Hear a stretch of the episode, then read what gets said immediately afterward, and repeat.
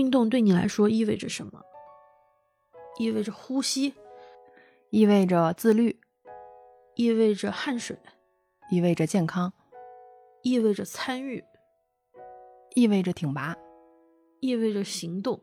意味着我能挑战不同风格的衣服，意味着我能在风中破风而行，可能意味着自由，可能意味着孤独。嗯，对，它是清苦的嘛，那就意味着吃苦。这个苦好像是，呃，自己蛮享受的那种。对我来说，归根结底，还是意味着呼吸和节奏。让我们一起呼吸吧。下，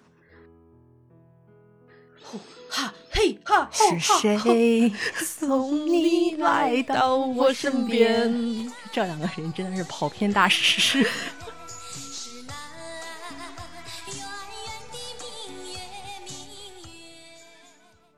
大家好，我是动不动就不想动，但觉得自己得动一动的，别笑。大家好，我是动也行，不动也行，动不动都行的 Iris。某一天在外溜达的时候，其实我俩也是不约而同又聊起了运动，因为是事实上，距离我们上次聊完健身这个话题，好像已经过去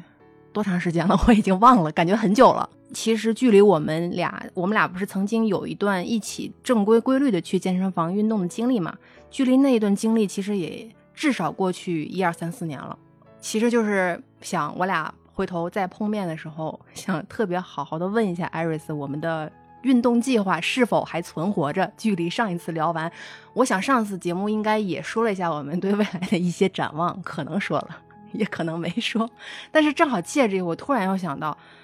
啊，距离那次之后，我们又解锁了一些什么新的运动项目或者是锻炼项目了嘛？然后我很在意的是，咱们俩的身体和那个时候比起来，或者和几年前比起来，是感到更沉重虚弱了，还是要比之前更好了？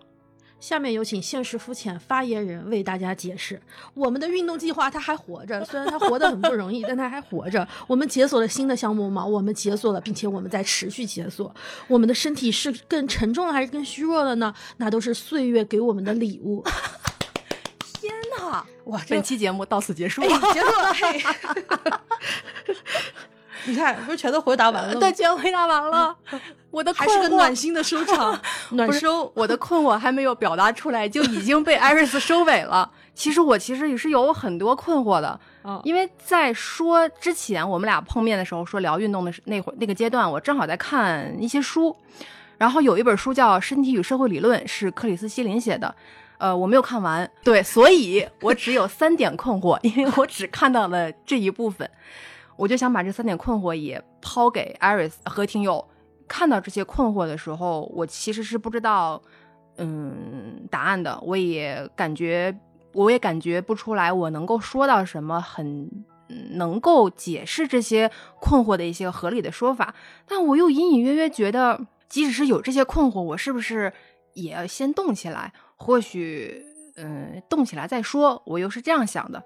我天，这本书感觉特别像一本教材，哎，真的好教材啊！就是你听这个名字，《身体与社会理论》。对我有的时候想，我没看这本书之前，我还没这么多苦恼。你到底是要做快乐的猪，还是痛苦的人啊？对对对对，所以我我还是看了。你别听别笑说这么多，我来给他拆穿一下。其实就是因为他前两天出去旅行了一次。在那个过程之中，应该是低血糖或者什么的，然后身体一下子顶不住了啊，差点晕了过去，特别危险。所以，所以别笑就开始思考，我就思考我的体力怎么糟糕到这个地步，然后我是不是应该运动起来，恢复正常，就是规律的一种运动的日常，然后把这个体力慢慢的也培养出来。别笑，特别可爱。经常说两个极端，一个极端就是，哎呀，我好久没有，我要恢复运动了。另外一个是我运动了，我感觉到它的变化了。这两个他有的时候是同时说，我心里想，你到底是运动了还是没有运动呢？我也很困惑。我时而运动，时而不动。我们好久都没有下楼了。哦，我昨天还练了。哎，那你练的和你没有下楼？对，它是其实是两两两码事儿。我没有下楼，但是我在家做无氧运动了。所以就是相当于呃英语中 sports 和 exercise 的区别。对对对对对，一别笑，持续的在 exercise。对对对对，并不是那个 sports 那个那个那个层面的。但它不是遵守某种规则或呃为了某一个大赛啊，或者是那种啊，对，竞技要练出一个结果来。对。当他感受到自己啊、就是身体没有自己想象中预期的结果的时候，他就会说：“哎呀，我又该动了。你怎么这么了解我？”但是他动呢，也只是偶尔动一动骑车可能出去三公里，然后去咖啡馆喝了两个小时的咖啡，然后再骑十五分钟的车回家。嗯，大概就是这么个状况。动起来嘛。这其实就是好像好像我们就是就是日常中发生的对事情。对对对，我先把我这三个困惑先抛给你啊，我憋不住了。嗯，憋吧，呃我我先不抛吧，抛吧，憋着，抛吧，抛吧。我先抛给你啊，让你就是你听完我的这些困惑之后，嗯你觉得我们两个人对运动还有什么别的想法没有？我在看这本书的时候有三点，一个是他会说健康是越来越外表化的，包括你的健身、节食计划、补充各种营养补剂。维护你的皮肤质量，保持肌肉弹性啊，或者以至于到最后的整形手术、美容手术，都是争先恐后的让身体看着或者是感觉放心、舒心，达到一个先让别人看自己是很健康的状态，再让自己觉得自己是一个很健康的状态。他说的一个词叫“你的身材管理和你的健康管理是维系自我的一个呈现”。另外一个困惑是说，你对于你身体的投入也是有局限的，因为无论你对你的身体有多么的努力的去维持，注定是要打水漂的，因为我们避免不了死亡。就是因为死亡这个问题，会让很多人觉得我们的身体并不受掌控。而它在里面让我最有感触的一点，就是你最能深有体会的一点是，尤其是女性的，呃，各方面的压力和焦虑是更大的。最直接的一个例子就是怀孕期间的体重增长是女性不可控制的一种，嗯，局限和恐惧。对，有时候就看到这儿的时候，我就啊，特别感慨。包括像因为吃药不得不变胖的那样的身材，你有的时候是不受你自己控制的，哪怕你边吃药也边在积极的呃运动，可能你的身体啊的所谓的一些指数还是会不受你自己的控制。另外一点是说，嗯、我们在运动了，我们在锻炼了，甚至在某一个阶段我们有了一定的效果了。比如说，你可能，嗯、呃，肩膀肩膀更更更怎么样？变成双开门了。哎，对，变成双开门了啊！你手臂的肌肉更明显了，你腰上有马甲线了，你的屁股更饱满、更翘了。但是我们追求的这一些身体形象，可能是反映了男性的设计与幻想。他提到一个词叫“肉身帝国主义”，那就是说，你所谓遵循的一些身体的美感，或者是一些完美的标准，受了某一些，比方说一些有强权的人，或者是某一些发达地区的一些文化，或者是包括他那样的那个社会基调，他会规定我们这样的身材是好的，然后让其他人或者其他地区来效仿我们。这里面最直直接的一个例子就是美白，大家都觉得白人的皮肤最最好看，所以其他地区不是白色肤种的这样的人就会努力的想让自己更美白。我的困惑就来了，他是尤其是最后的那一点，我们追求的一些身体形象，我也在追求身体形象。我希望我自己的肩背练得更好一些，我也在练屁股，我也希望自己的屁股更饱满一些，更更更更更更圆润一些啊，就像个蜜桃臀。那我你是不是也被别人管好？对，我为什么要让臀部、屁股看起来饱满啊？因为有人说这样好看，有人说这样的屁股才是最好看的，所以我会为了这个说法去练屁股。既然说了，你不应该去迎合一些所谓的社会给你应定的角色或者社会的规训，你就要做你自己。那行，那我就不练什么。是自己？对，你可以拥有你自己的屁股，哎，你可以不追寻他们所说的蜜桃臀。齐泽克要出现了。对你做自己，你做自己就不是自己。当你有了做自己的想法的时候，嘿，老兄，你就是在做别人眼中的自己。，对，主体客体分清楚了吗？对呀、就就是特别拧巴。其实你一直在很拧巴的，那有人说，那你就别练呗。既然你不想被那些所困扰，或者是有掌控，因为你自己的身体要自己掌控嘛，你说了算。那你的屁股你说了算，你就别练。但是我一不练吧，我又觉得我的屁股不好看。你是社会动物，你怎么可能是说完全的佛呢？那你真成佛了，是不是？那就真成真就升华了。对啊，所以来说，那个时候一连串的疑问就出来了啊。那我因为我的审美觉得我这样的屁股好看，那你的审美又是谁受受受受谁影响呢？这个美又是谁规定的呢？我说，哎呀，我在运动之前，就是没有看这本书之前，自己在做运动的时候，其实我没有太想到这方面的原因。但其实前面书里面说了好多关于女性身体的一些。啊，被掌控或者是被束缚，以或者是到后面，大家已经开始有意识的觉得要从男人手里面夺回自己，尤其是女性对自己身体的一种掌控的时候，突然又感觉确实有的时候你在做一些运动和锻炼的时的这个过程里面，你的目目标有可能也是为了自己身体健康着想，但是。觉得很大程度上是为了让别人看起来获得别人的认可，就是你自我认同，其实还反而没有那么重要，要获得他人的认同比较重要。书里面其实说了好多身体很庞大的一些东西，这只是他前面开章的一部分提到的一些现象，他也没有告诉你一个完美的答案，他只是像历史书一样很客观的在描述这个现象。哦，看到这个时候，我心里在想，不行。既然要聊运动，我得先把这几个事情先跟艾瑞斯说一下，让他也困惑起来。我觉得特别好，就是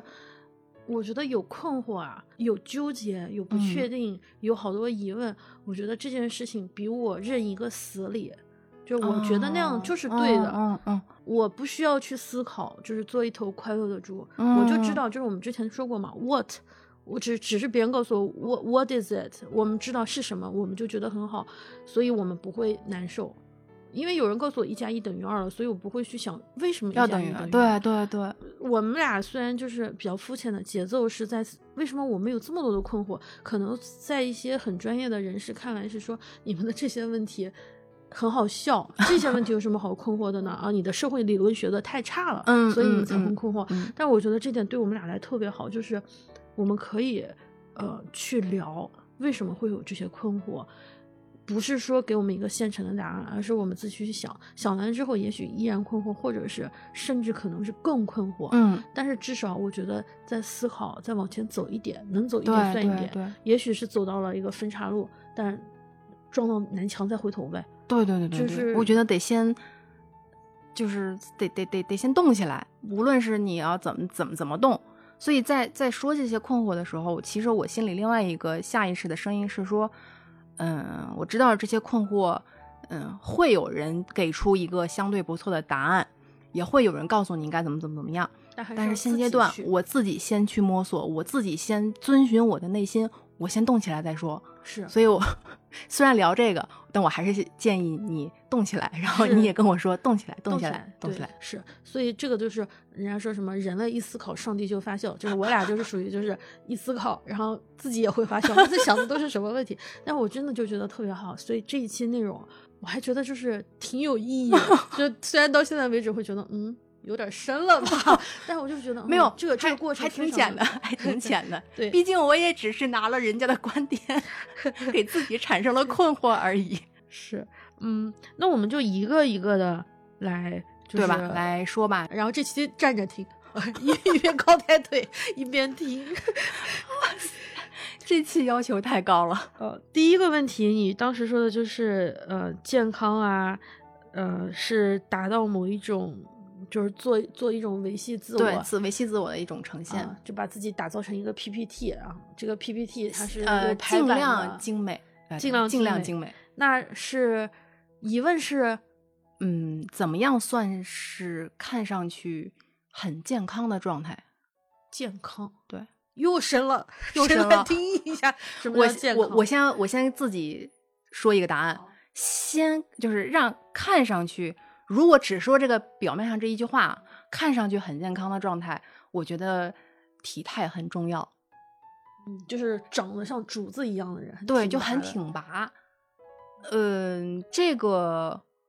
或许没有运动锻炼经历的人，他可能天生的这种呃基因或者是身材，他可能就这样。但是我觉得后期如果想要去练习挺拔或者是体态这方面的话，运动和锻炼还是有参与不少的。这个困惑之下，我想到的是，我先不管这个困惑了，我先不管什么看上不看上去或不看上去健康，我们先说点浅的。对，我们先我得先动起来，我得先把我的体态这个注意起来。为什么会先强调体态？是前段时间呃很爽的看完了那个《黑暗荣耀》啊第二季，看完以后呢，我发现颜真就是应该是女二吧，她的体态啊是是是非常大的一个问题，就是他的角色啊，就是角色呈现出来的他的站姿、他的体态、他的形态，他的站姿让我想到了我也会这么站姿，甚至今天我来张宇录节目，我在地铁上站着等。车来的那个过程里面，我的站姿还跟他一样，就是我下意识还是那样站的。尼古拉斯赵四 他经常的一个站姿是一条腿歪着，一条腿正着，你的重心全放在那条直着的腿，而你放松的那条腿就承担没有承太承担你身体的重量。这么站着是很舒服，但是这么站着站着站久的话，你越紧张的地位就可以更紧张，就部位越紧张的部位就更紧张。然后你该发力的部位呢，你永远发力不了，导致你的腿型，包括可能驼背、头前倾，就问题一股脑的全来了。呃，我是觉得标准没有什么统一的、绝对的、完美的标准，但我觉得挺拔这件事情，就像就像你刚才说的那个蓝天一样，它是公认的美，它是公认的好，这个不是说谁说了算。就蓝天肯定是比那个雾霾就是阴天覆盖的天对对对。这不是因为呃西方人觉得蓝天好，或者是南方人觉得对蓝天好，而是我觉得就是蓝天它本来就好，蓝的它就是好呀，是啊，没什么理由，它就是好。所以我觉得挺拔这个东西，这种姿态跟这个蓝天说法差不多。确实，如果你太放松的在任何场场合里面，就比如说你放松的站姿，你放松的坐姿，真的会让人看起来有一点点。猥琐或者就是那种萎靡不振的感觉，对，大家可能审美就是不太一样。日本人可能喜欢的那种偏阴柔一点的哈，细腻一点的。那现在韩国特别流行的那个双开门冰箱的身材，嗯嗯，中国现在不是不是也是就是感觉那种男生脖子得特长啊，对对，那种头身比头肩比，对，很在意头肩比。虽然各个地方不一样，但是他总的来说还是希望呃呈现一个。更好，你说的那个体态是一部分嘛？嗯，我觉得我们也会喜欢啊。我画画的时候也会想要把主角的脖子画长一点儿，对我也是下意识画的就是直一点儿。就是在我的画画的里面的人物没有，嗯，虽然自己的画工不怎么样，但是尽量想把它画成一个完完美身材，就接近那种肩膀是肩膀，脖子是脖子，腿是腿的那样。葛优老师，一位喜剧大师，至今还在告表情包。你说 那个对，那个姿势是吧？那个姿势毁人呢，是舒服，嗯，但是他伤身啊。至今仍然到处在告，对吧？嗯，一直没有停下来。他是因为那样太好看了，所以去告吗？对，这是一个好，这是一个有问题回答问题。对对对，人家看《黑暗荣耀》看的都是复仇，然后屋里别笑看的是体态，对他走路的姿势。然后他他也会驼背，他有的时候，因为他可能是跟他的人物性格还有故事背景有关系，所以他在遇到某一些场合，他自己很惊讶、很恐慌或者很生气的时候，他就会不自觉的是微微驼背，然后头往前倾，然后再做出脸脸部很狰狞的呃表情的时候，你就会觉得这个人真的就非常的讨厌，非常的令人呃厌恶。我总归是希望自己生活里不要像这样。原来不是有一个非常做了好多好多季的那个节目《American Selects Top Model》美国超模大赛？对对对。在拍照的时候，摄影师包括 Tyra 永远强调的就是一定要把脖子顶起来，嗯，一定要觉得上面有一个什么东西拽着你拎起来啊。对。虽然知道很别扭，但是也知道那种别扭其实是一种拉伸，会让你整个人看上去很好。我们其实不清楚什么样是一种。呃，绝对的标准的美，但我们知道一种相对的自己，就是我们之前也录过，刻意状态之下，嗯，某一种凹出来的非自然的状态，它会给人感觉某种投射。比如说，其实看上去只是健康，但我们可能看到皮肤的光滑程度什么的，可能反映的是你的啊、饮食结构嗯啊、你的社会背景，嗯它是一种你的映射，生活行为、生活习惯，对比如说你的指甲，你的头发有没有分叉，嗯你的黑眼圈。其实有的人就会就是猜测吧，你的职业属性。虽然说，哎呀，不要被这些东西所有捆绑啊，以貌取人之类的。但是你越这么说，其实大家越被就越是互相互相互相束缚在一起。对能穿着夹脚拖鞋去参加奥斯卡颁奖的又有几个人呢？嗯，大部分人还是西装，因为它成为一种社会规范嘛，所以我们看到的这种形象，其实也是某种公约数。嗯，大家就是我们小圈子里面可能社会让我应该成为什么样的角色？是，嗯但可能对于我们来说，嗯，你你觉得汤唯算是特别挺的人，就是那种拔起来的感觉吗？嗯，其实在我印象里面，下意识我想到很挺拔的其实是刘诗诗。哦，对，就是有一种芭蕾跳芭蕾的演员、我真的感觉她是全身都是往上走的那种感觉。嗯，好多明星从素人到他就是真的成为巨星，嗯你会发现他是一点一点就越来越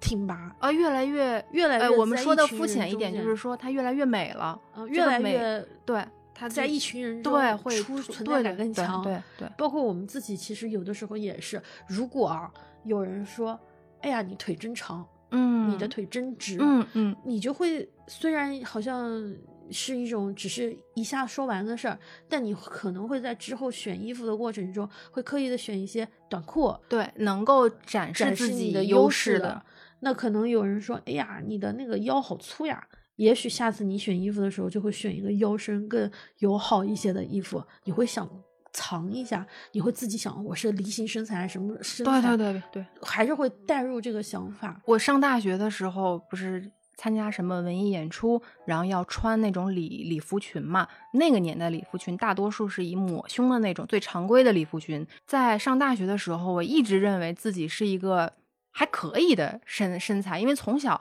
我妈就说：“哎呀，太瘦了，要多吃一点。”我就一直感觉自己，哎呀，好像还行。但有一天我穿上那个衣服以后，我记一直记到现在，导致我对我的胳膊为什么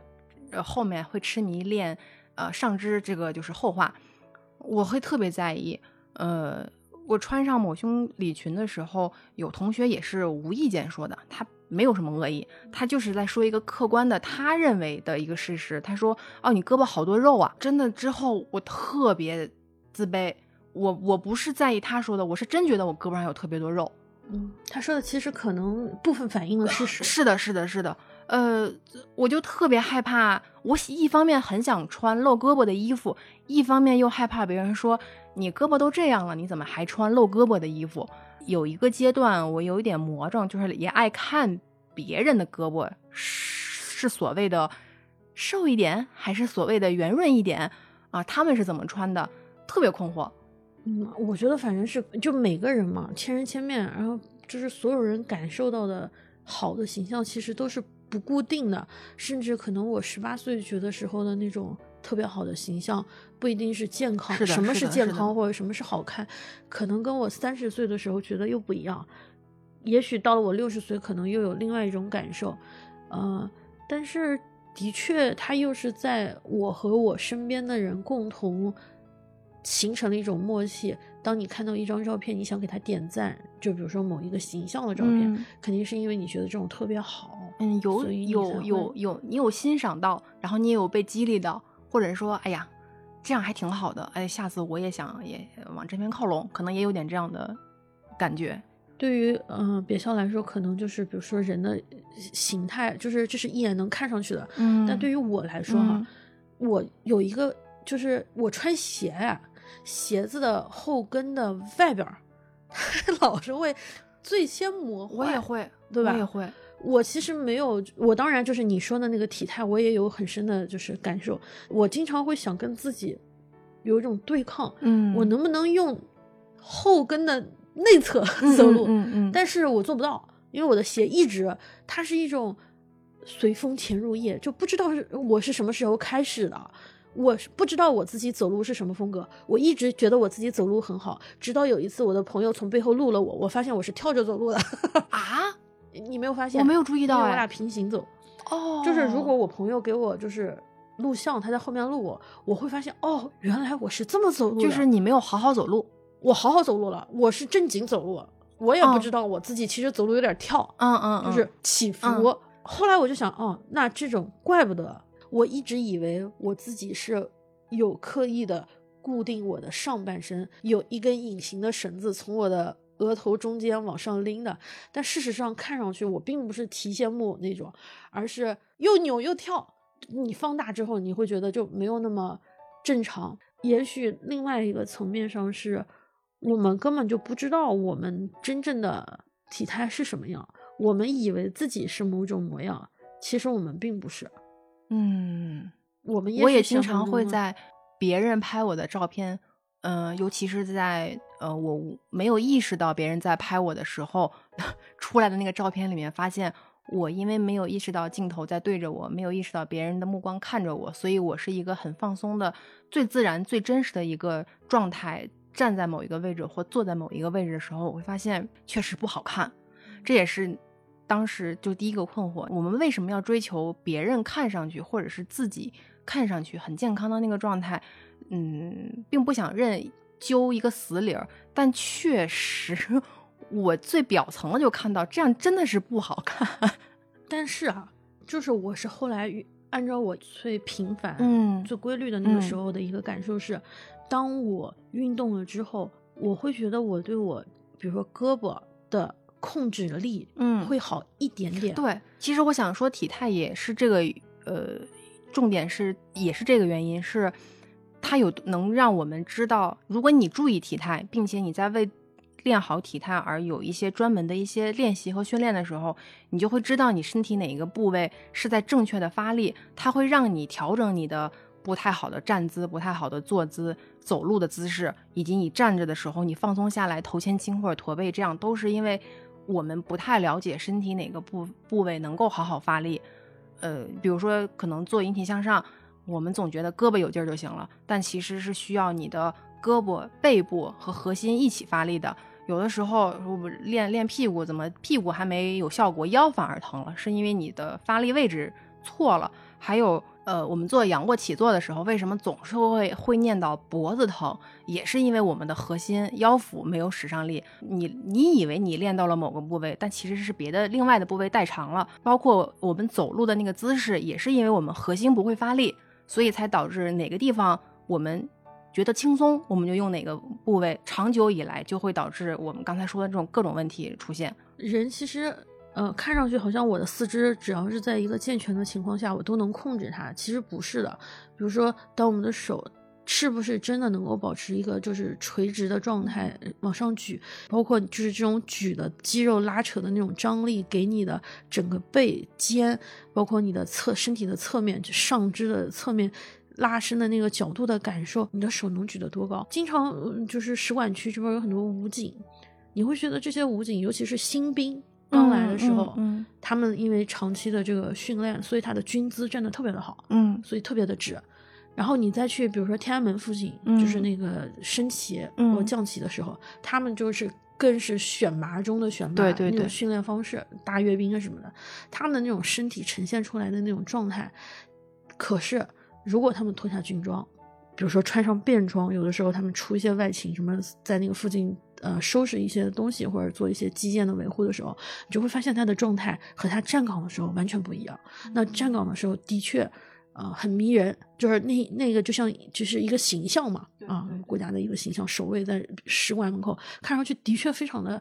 呃吸引人。可是他们所有的人都戴上了口罩，就是可能军装也一样，导致我经常会分不清楚。哎，我觉得好像这个岗位站的人和下一个使馆门口站的人，这个武警，我觉得他们很像。但，我肯定知道他们不一样，他们身高不一样，他们各个体型不一样貌不一样，，体型不一样。但看上去似乎他们都是一样。可是，就是如果在生活之中，它是一个变异，比如说我看一些呃嗯其他的时候，我会觉得，哎，这些人不一样，不一样反而更有趣。也许他不是那种标准的嗯军姿的对对对战法，但给我的感觉是，哎呀，这才是活生生的人。有的人就是会因为背单肩包，所以一边胳膊比另外一边胳膊低；有些人就可能就是会侧头歪一下；有的人可能就是会走路像我一样那个后脚跟；有的人是内八或者内脚跟，嗯，或者是外八。有的人是前脚掌先落地，有的人是后脚掌先落地，就好像也是因为这样，可能大家才不一样。如果要是真的说那种自我呈现的外化的形象，我觉得这个可能我们俩还聊不来，只能说，嗯，就是我俩第一个问题的解答就是，我们俩知道可能某一种东西是我俩不喜欢的，而这种只要不是我们俩喜欢的东西，不是一种病态的，比如说饿到完全不吃饭，然后形成一种病态的美。相对而言符合目前医学水平告诉我的健康标准，那我俩就是在这个基础之上多那么百分之十，对自己呃要求多可选的余地特别的有余地。对对，就就比那个多那么一点点，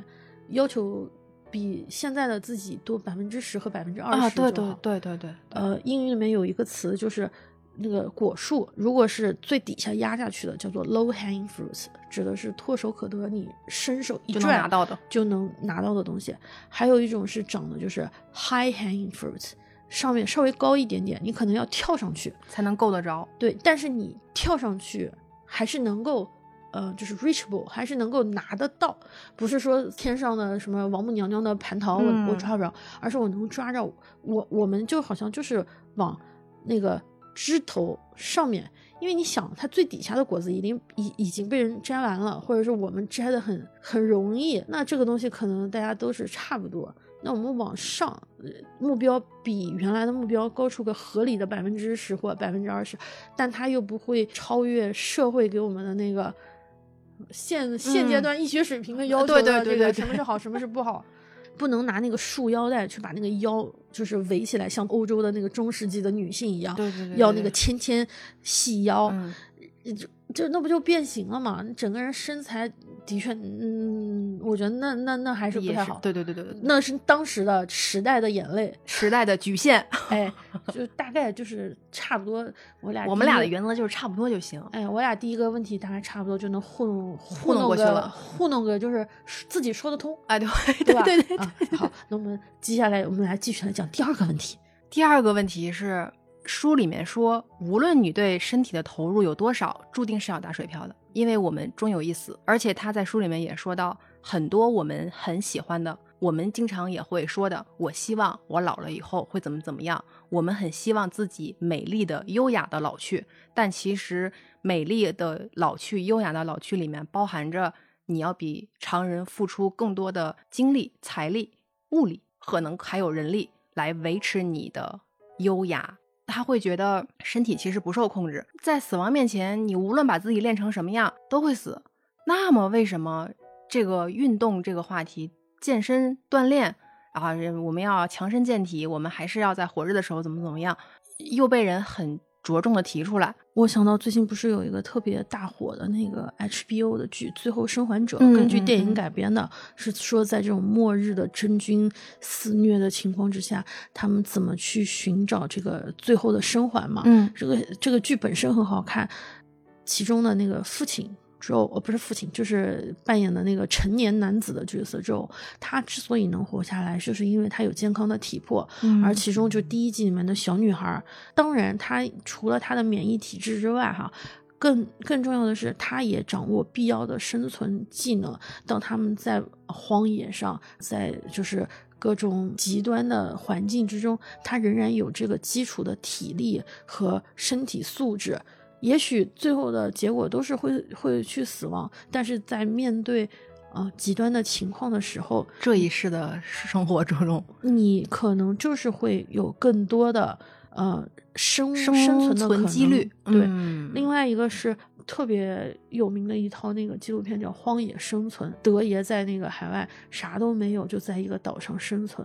唯一给他的一个安排的就是会告诉他有一个 GPS 电话和一些抗生素，其他的他啥都没有，他的牙全是假的，他是在那种特别就是荒野生存，什么都没有，自己去找淡水，自己去找食物，自己去扛过大风，啊，那个暴晒，建立自己的一个庇护的地方，然后活下去。如果他没有最基本的素质，当然哈，我们都是最后都是死亡嘛。对但是他经过了一系列的训练或者是运动之后，虽然都是死亡，那在这个过程之中肯定还是不一样的。在这个节目的就是最后，大家都知道他肯定还是会被接到我们的这个正常人的生社会活，但为什么他还是要经历那样一个过程？因为他在挑战他自己的极限。我们倒不一定是在荒野中求生，但好像我也是在我自己的一个岛上，我的出租岛上。你的大风呼啸的岛上，对，我的尖叫岛上，尖叫岛上去寻找自己，就呃是继续能够活下去和生存下去的更好的一些技能。对啊，都会死啊。那你都会死，那你干脆，那你那你要这么说的话，那生命为什么要延续？你为什么要让生命是的一直延续呢？对吧？其实他说的这个里面呢，嗯，他表达出来的那种现象是人们很恐惧自己对身体失控。他有一个额外举的例子是说，尤其是怀孕期间的女性的身体倍增，是一个让人看起来很绝望的、很令人恐惧和局限的恐，就是事实，是你没有办法控制你的身体，呃，变化。包括有一些因为要需要吃药而在治疗病情的人，他的身体可能也不受他自己的意志力和自己多么努力去对抗，然后才能够维持一个所谓看起来还不错的身身材。呃，但是这里面最终还是说，我们能对自己的身体掌控多少？我觉得能掌控就行。我之前看了某一个节目主持人去主持颁奖的一个红毯，好，当时有好多人在骂这个主持人，说这个主持人特别特别的胖，说这样胖的女主持人为什么要出现在这样的场合，说是不尊重自己的什么。但是我看了那场直播，我觉得主持人的功底完全没有受影响，吐字依然很清晰，控场也可以，然后跟艺人采访互动什么都没有问题。所谓唯一的双引号的不足，可能就是他发胖一些的身材。但当时其实我们后面是有知道的嘛，呃，他有身体方面的不舒服，他在吃药，呃，那么激素很容易让人不受控制的发胖，所以我有时候对孕期的身体失控和因为生病造成的身体失控，大家应该更多有耐心，自己要有对自己有耐心，觉得自己可能只是暂时一时的控制不了身体，外人也需要对这种不可控的局面多一些理解。这就是当时在看书的时候，这个困惑里面、给我的困惑。这一段看完之后，我在想，我能对自己的身体掌控多少？其实 我对我自己还是挺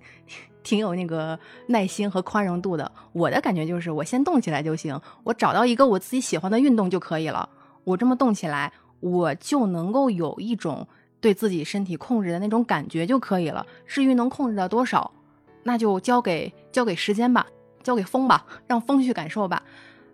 可能在慢慢这样的过程里面，直到死亡的前一天，我至少是很快乐、健康、很活力满满的生活过就可以了。嗯，我觉得就是那个问题啊，就是可能我猜作者也只是把它当做一个反面的那个问题。那死亡都一样，那你为什么还要就是去锻炼嘛？那对呀、你就躺着等等着就行了。那死亡，对啊，它就是不可不可避免。但是在这个过程之中，你的寿命的长度、你的生活的质量，以及可能你未来你非抽烟，你未来得可能肺部疾病的概率可能的确是会高。但你能够承担这样的也是可以，也没有人说，只是说在公共的场所里面，希望不要因为你吸烟去影响到别人。但你吸烟完全没有问题，对吧？那有人说我吃就就爱吃特咸，吃的口味特别重，可能这样会不那么健康。相对目前的那个就是医学的研究的大大致的方向，宣传的主口径是说不能吃的太咸，不能吃的嗯油太嗯重，对对对因为这样不健康。也许过几十年之后，他不一定会这么说啊。我们不知道科学未来，也许最后就是人类都吃代餐，啊人医学奇迹是吗？对啊，人类 就吃代餐，那咱也不清楚。可是你说你在这个过程之中，有的时候你吃油重、吃火锅、吃那些东西，你也不光是为了就是我不吃这一餐我就能活到九十九。对的，对的。我就是因为这一次我和好多朋友一起吃，而且我今天不用等位，我去吃的这个火锅，最受欢迎的火锅，我开心。哎，我好像知道你说的是哪 一家火锅？那我心里就是爽一下。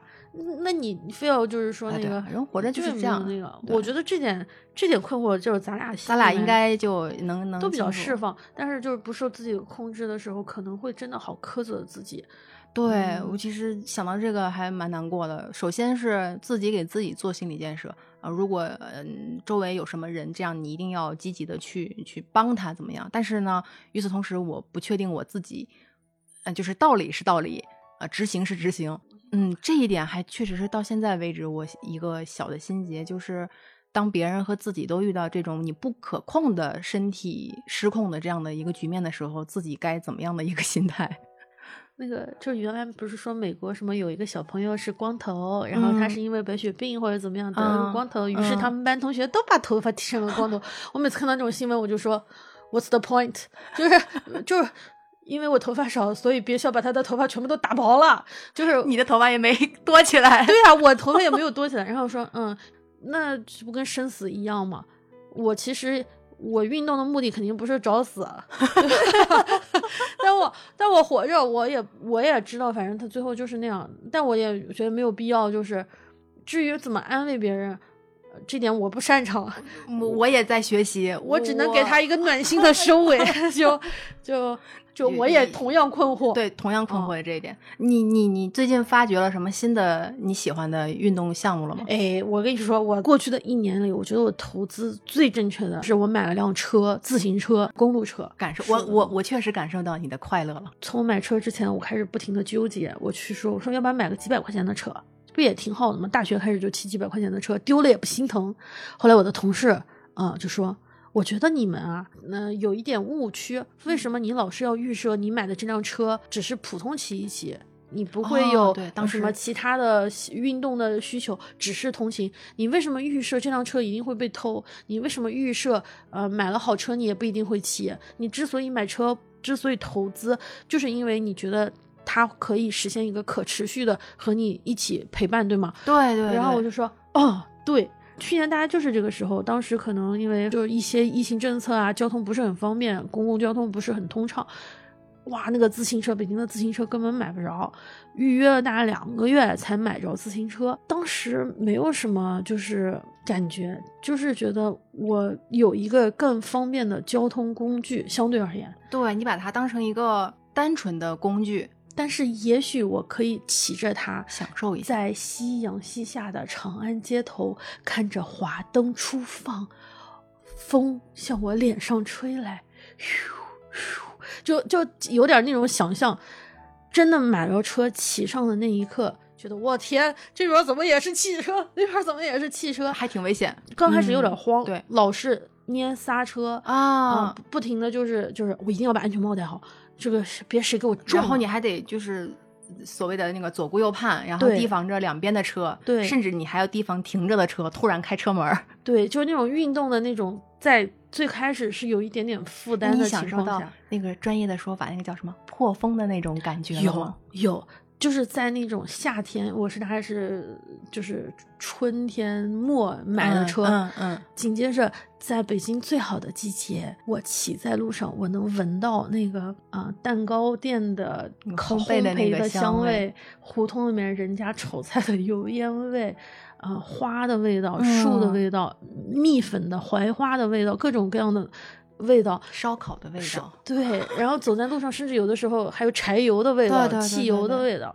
你会发现，哦，原来这个地方左拐有一家，呃，这样的商店；右拐有一家那样的机构。哦，原来这个地方有一个，呃，这样不起眼的一个小的绿化探索附近的可能性。对，可能用比较洋气的词叫附近和在地性。对对对，但其实就是对我来说，所有五公里以内的地方。都变成了我很容易达到的，我只要骑着车三十分钟我都可以。我更愿意去咖啡馆了，因为我骑车去一趟。然后我去咖啡馆看会儿书，我再骑三十分钟回来，我觉得我这一天过得特别的充实和值得，因为我运动了，你动起来了，你也享受到了，你也探索附近了，这何尝不是自己对身自己身体的一种控制呢？对，当你骑着车第一次突破五十公里、七十公里、一百公里，走到很远很远的地方，回来之后身上全是汗，密密麻麻的汗，你能感觉到那个有一点血腥味，就是血从那个嗯嗓子眼里面出来，活动到一个极致对对对的时候，腥的味道。对，然后你能感觉到汗珠在身上，就是扑簌簌的往下流啊。，对绵密的汗，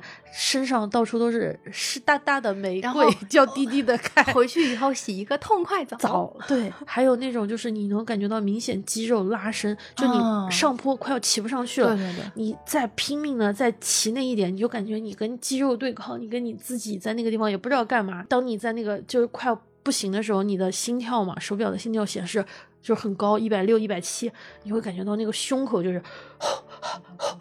就那种你能感觉到气喘不过来。当你走到下坡，我们经常有一个是哦，骑下坡路可真是太爽了，是的，是的。咻，哦，那种感觉真的是我没有办法形容，但是我真的觉得买自行车真的是我去年最美好的体验之一。我也有在路上看到车不小心被撞翻，骑得太快，还有那种是人太多了挤呀、嗯什么的，嗯一下子嗯猛地停下来。对对对，可能先那、嗯因为嗯它它是会会有意外或者是事故发生，嗯所以我觉得我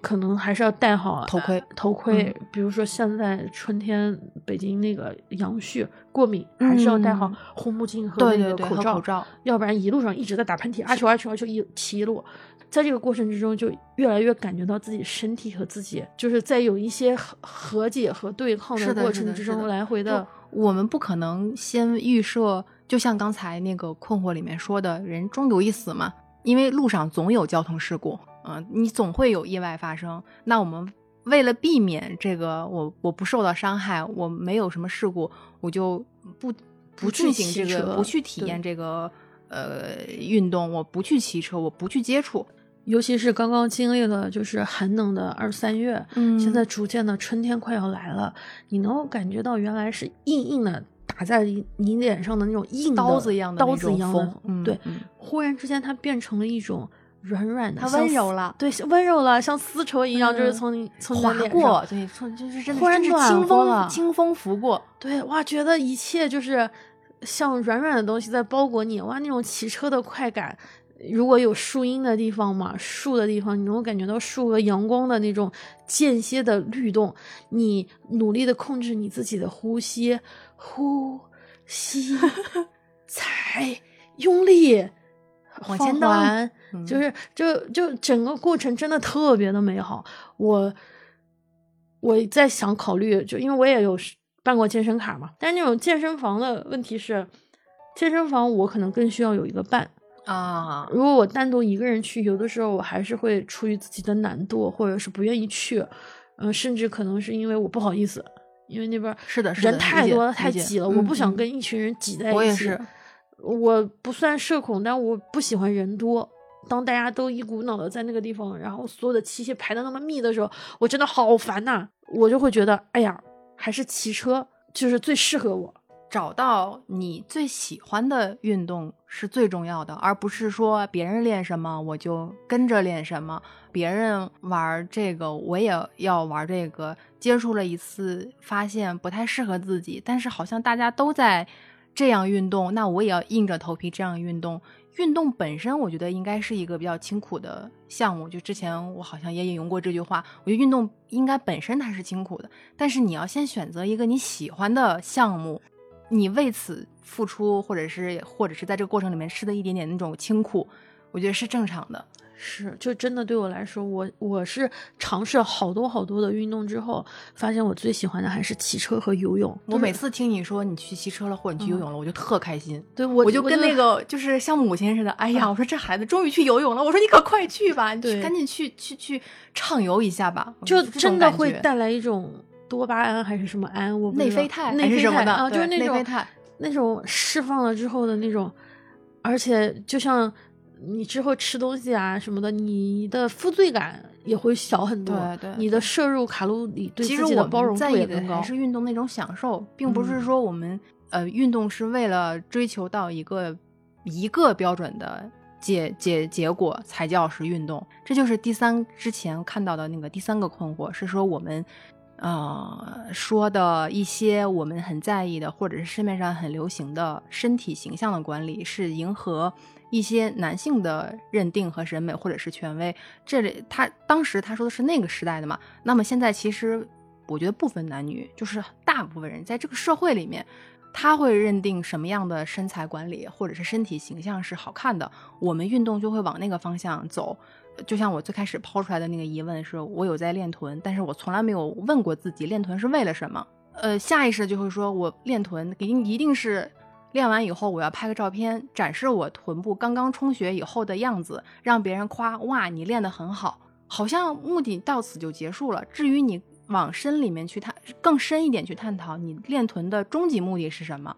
你就发现啊，我好像大部分的觉得我自己该练成一个什么样的身材，是在迎合别人的审美体系和别人的认为。我一个劲儿的追求美白，是因为，嗯，发达地区的白人他们有着天然的话语权和优势和权威，他们会告诉我们，美白是是最好看的一种白颜色，而不是各种各样比其他的肤色。所以有的时候，其实现在很多人已经意识到这个问题了，就是我。不会一味的追求，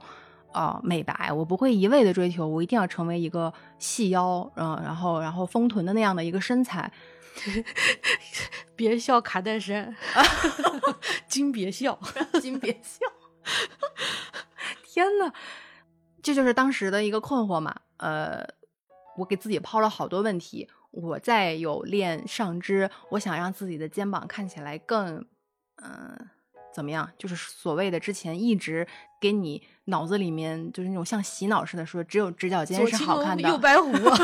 就是只有直角肩是好看的。如果你是溜肩，如果你的斜方肌很明显，那样的身材是不够好看的。或者是你的后背一定要很紧实的，这样的话你穿衣服，呃，你的穿起穿起衣服来你是好看的。那么，好像我所有追求的，我练的这些项目，最终的目的似乎看起来只有一个，就是我穿衣服要好看，或者是我可以更驾驭不同风格的衣服。比如说，我就可以穿小吊带了，因为穿小吊带，我把背练得更好一些，把胳膊练得更好一些，我穿小吊带就更好了。那就是说，这个好是为了迎合谁？谁说直角肩就一定是最好的一种肩膀？啊，别的别的形态的肩膀就是不好看。带着这个困惑，我想到之前看了一个综艺，也是韩综，就韩国人玩综艺现在玩的五花八门。他们之前出了一个综艺叫《体能之巅百人大挑战》，他邀请了很多嘉宾，然后大家一起比赛，或者是分组来完成各种体能上需要你大量付出的项目。类似于做成了像鱿鱼游戏那种形式，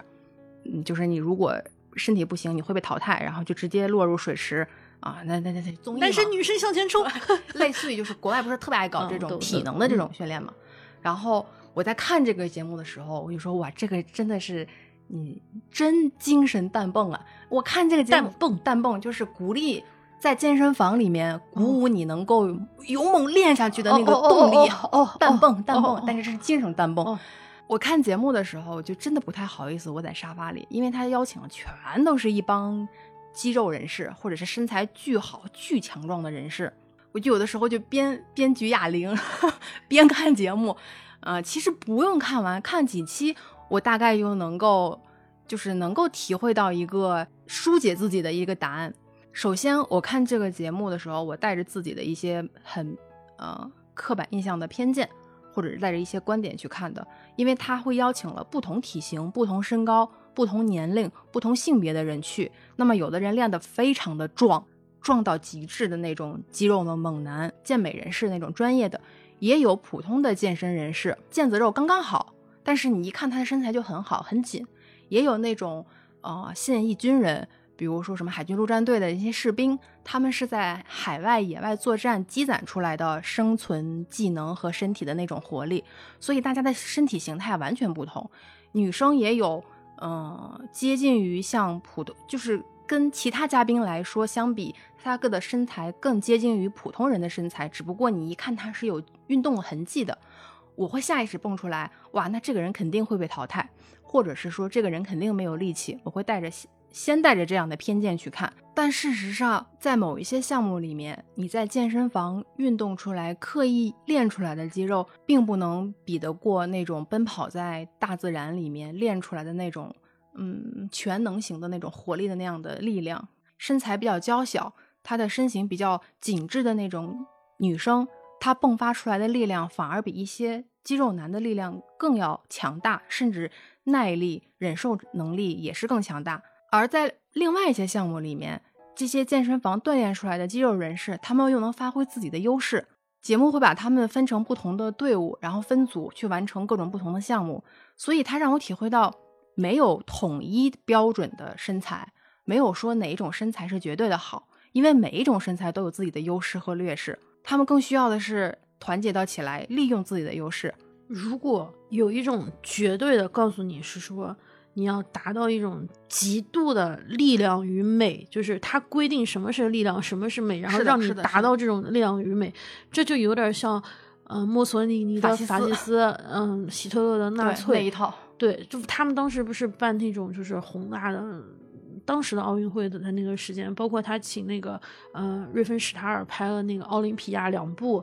纪录片，就是去突出表现什么样的力和美，然后。引申到，比如说种种族、人种，什么样是绝对的？书书里面也有说到，就是在你的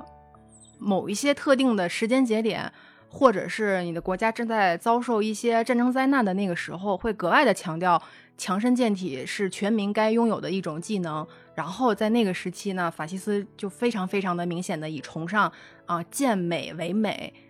就只有这一个这种美才是。优秀的人种到现在，他可能是像奥林匹克，可能是告诉我们人类的极限在哪里。你的游泳可以快零点一秒，你你的跑步可以突破人类的极限，黄种人也可以跑进多少？对的，呃，它不是完全那一套，但是就是说，如果有一天变成了某一个跑十秒以外的人全部都得去死，我的天呐，这不就是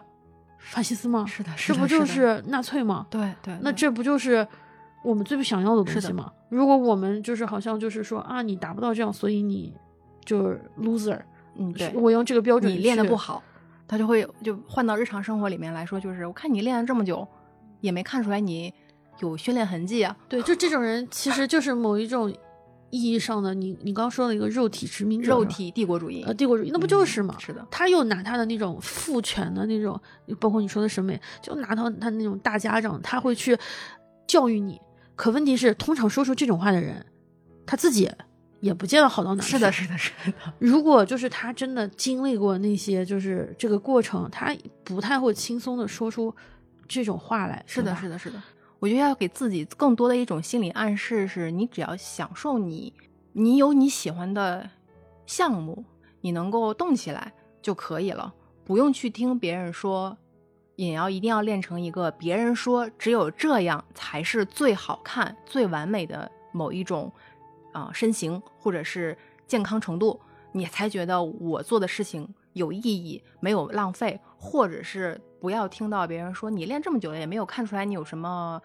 也没看出来呀，也没觉得你有肌肉啊，也没有觉得你怎么怎么样啊，时候你也不要沮丧。我们俩都很喜欢的一部嗯作品是那个《强风吹拂》。开头我们放的那个呼吸声，就是来自于动画版的第一集，第一集的开头，他是主角的那个，就是阿走的那个跑步的声音，气息非常的匀称。他是十个人一起去参加一一次香根的，就是马拉松跑步这样的一个比赛，其中这十个人性格不同，对我来说特别记忆深刻的两个人，一个是尼古，一个是王子。尼古是一个非常强壮的前运动员留级生。然后书中有一段，就是说，尼古的不幸是，没有任何指导者曾经告诉过他，就算他不能当田径选手，也可以继续跑步。没有人告诉他，如果真的喜欢跑步，尽情享受跑步的美好就好。尼古从年轻时就义无反顾投入田径运动，当时的他以为，如果不能当上选手，在场上发光发热，一切就完全没有意义。尼古因此对自己彻底失望，从此远离了田径运动。在漫长的大学生活中，尼古学会了独立生活之道，也累积了许多田径以外的经验。过程中，他终于明白了一个道理：没有意义也不是什么坏事儿。这不是在说什么漂亮话。跑步的目的当然是要取得胜利，但胜利其实有许多形式。所谓的胜利，不单是指在所有参赛者中跑出最好的成绩，就像人活在这世上，怎样才算人生胜利组，也没有明确的定义。还有一位是那个王子，他是一个呃宅男，漫画长得特别的漂亮的男孩，特别的柔弱，跑跑五公里好像花了三十多分钟，就那种特别特别呃特别特别特别的一个特别的人物。但是他就是之前跑的特别不好，跑跑步动作都特别的不标准的时候，灰原也没有去告诉他什么是对。后来阿走就是我们的主角，跑步特别厉害的。嗯，这位人物告诉他说他跑步姿势不对，为什么你不去指出他，告诉他什么是对的？他说，呃，会有那么一个时刻，有人告诉他，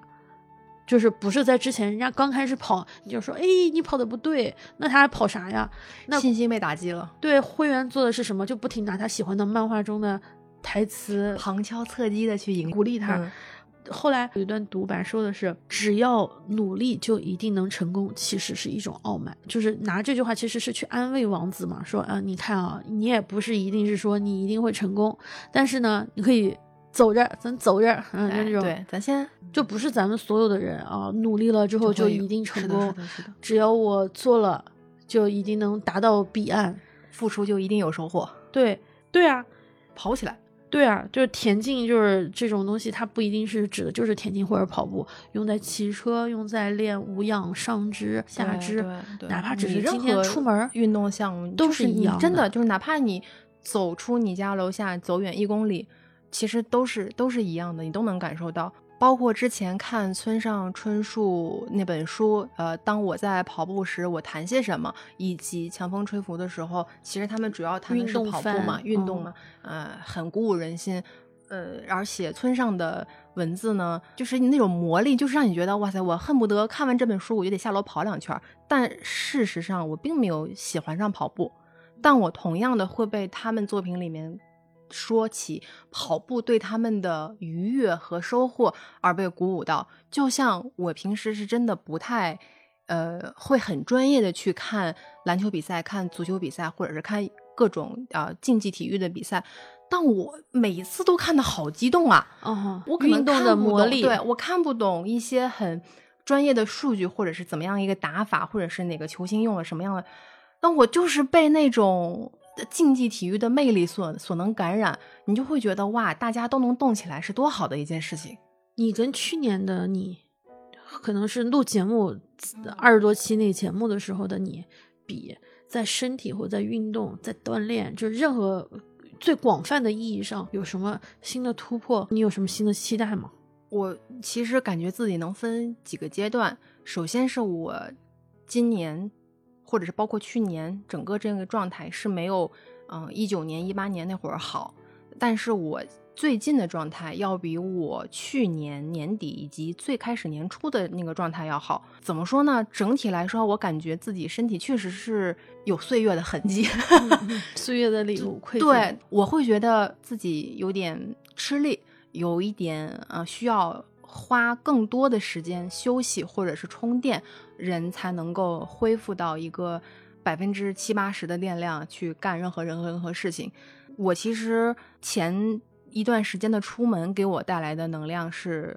非常大的，也是说出门的那个阶段，其实是我这么多年以来。所谓的体重数字，我因为一般其实我不太老强调体重的那个数字，但是如果按客观数据来看的话，这个数字确实是我近几年里来，呃最高的一次。嗯，我也没有为这次出门做很多提前的准备，就说我之前不是说过嘛，就只有出门前我才可能有更大的动力和自律去要求自己一定要怎么怎么样。而这次出门其实是一个算是一个一种想。嗯，解脱或者是想赶紧让我出去松口气的那种出门状态，其实就是算很快很匆忙就出去了。但我出去之后，我发现，嗯，其实各种各样的身材都有，尤其是你去了海岛之后，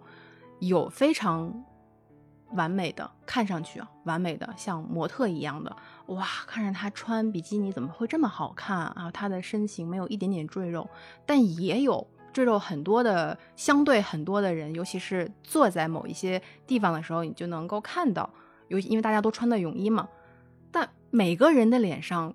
都显示着无所谓，这就是我身上的肉而已的一种很放松的姿态，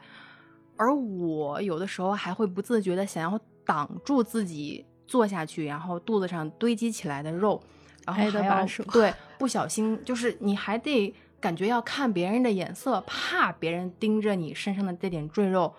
啊，你就会觉得啊，我这肉可真不好看，对别人评价。但事实上，没有人在意，大家都很坦然接受自己身材所谓的可能更苗条一点，或者是所谓的更丰盈一点。整个沙滩最在乎身体。形象的人可能就只有我了，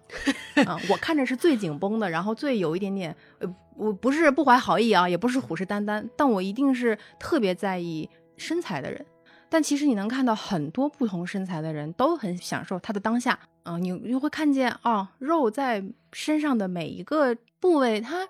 并没有什么，它它就是在那儿，它并不是说代表你这个人会怎么样。嗯，没有人会因为自己身上有多少多少肉，至少在那个场合下，呃，没有人会在意自己是多么完美的身材才配去海岛旅行，才配拍出好看的照片，才去才配去享受度假。然后这次回来之后，我朋友说：“哎，你这一趟出门管多长时间？”他那个意思就是你这一趟出门能帮你抵抗多久现实生活带给你的一些残酷。我说应该能管挺久的。回来之后，我的确觉得自己活力满满，甚至啊，就给家里做那种大扫除，每一天都给自己安排一个项目啊，说是要把家里的某一些角落、某一些地方重新的规整、重新的整理，垃圾该扔的扔，该整理的整理，一定要干净。而好多地方其实是我，呃，很多年都没有碰过。所以就感觉从家里的一些角落到自己身上都有一种放松，哇！我就是想让自己舒服的那种状态。我有一点就是刚有点担心，刚刚说因为说了很多关于身体，身体呈现出来的就是样子，嗯，就是相对静态的一个一个呈现。但是我们的主题好像又是运动，某一种动的状态，我就会在想，哎，两者之间是不是有点跑？但是你刚刚说着说着，就是你从看到不同人的不同的形态，到你回来会变成了另外一种。其实你出去，其实它也是一种运动，就是你往外走，嗯，你你你也是在一种，然后回来你会把更多的事情让你想动起来，就是变成了持续性的。对，持续的动作，对，所以好像是某一种静态的，就是身体和运动，这这种这这两者之间是一种互相勾连的、离不开的反馈，正反馈。对他给我的反馈，慢慢的是告诉我，运动它不是唯一性的，它不是说一定要在跟随着别人的健身房运动计划练成一个什么样的呃状态，才是你运动值了。啊，你这才是运动的对，不是，而是你就是出出门，然后你从沙发上呲溜站起来，你做几个伸展的动作，啊，你正好你的耳机里面有音乐，反正你身边没什么人，也没有什么不好意思，我没不好意思，我就闭着眼睛跟耳机里的音乐去扭动，动作不好看，也不算是舞蹈，但是那一刻我感觉我充分享受到了音乐和律动，我觉得这个才是运动的。重要的存在的意义，对我们每个人都有极限。我再怎么弄，我也长不到一米八；我再怎么弄，我也瘦不到某一种什么程度；我再怎么样练，我也达不到一个大力士；我再怎么练，我都突破不了我本身身体就是基本代谢素质，就可能达到某一个对，点总是有局限的。我不可能达到某一种特别的非我的状态。嗯，而。我能做的可能就是对别人更宽容一点，别人只要做我就给人 鼓鼓掌，但是对我自己就我按照我自己想要的样子，对对，去加百分之十到二十。对我以前只能推五公斤，我现在推个呃。五点一公斤，那也太低了。我刚想说八公斤，你的五点一让我一下子觉得我是不是对你 要求太高了？我原来骑五十公里，我回头骑七十公里。是的，是的，是的，稍微突破一点，但不至于五十一下跑到两百。嗯，就你，而且你也不是想跟别人比公里数，不用不用。对对对，就是咱们的确是想享受破风，但咱的确也破不了风。你希望我骑车有一天骑成吴磊，你觉得他可靠吗？无论如何，我们这期不管这个困惑能解答多少，也不管你那个深刻的东西，我们到底能解读多少。无论如何，我觉得我们先动起来，动起来再说。这个时候应该放一段什么音乐呢？跳舞的音乐。动起来，活出新的精彩。太土了 我把这句剪进去，郭富城，你听到了吧？太土了。你要郭富城的话，你就放那个樱花吧。哒哒哒哒哒哒哒哒哒哒哒哒哒哒哒哒哒哒哒。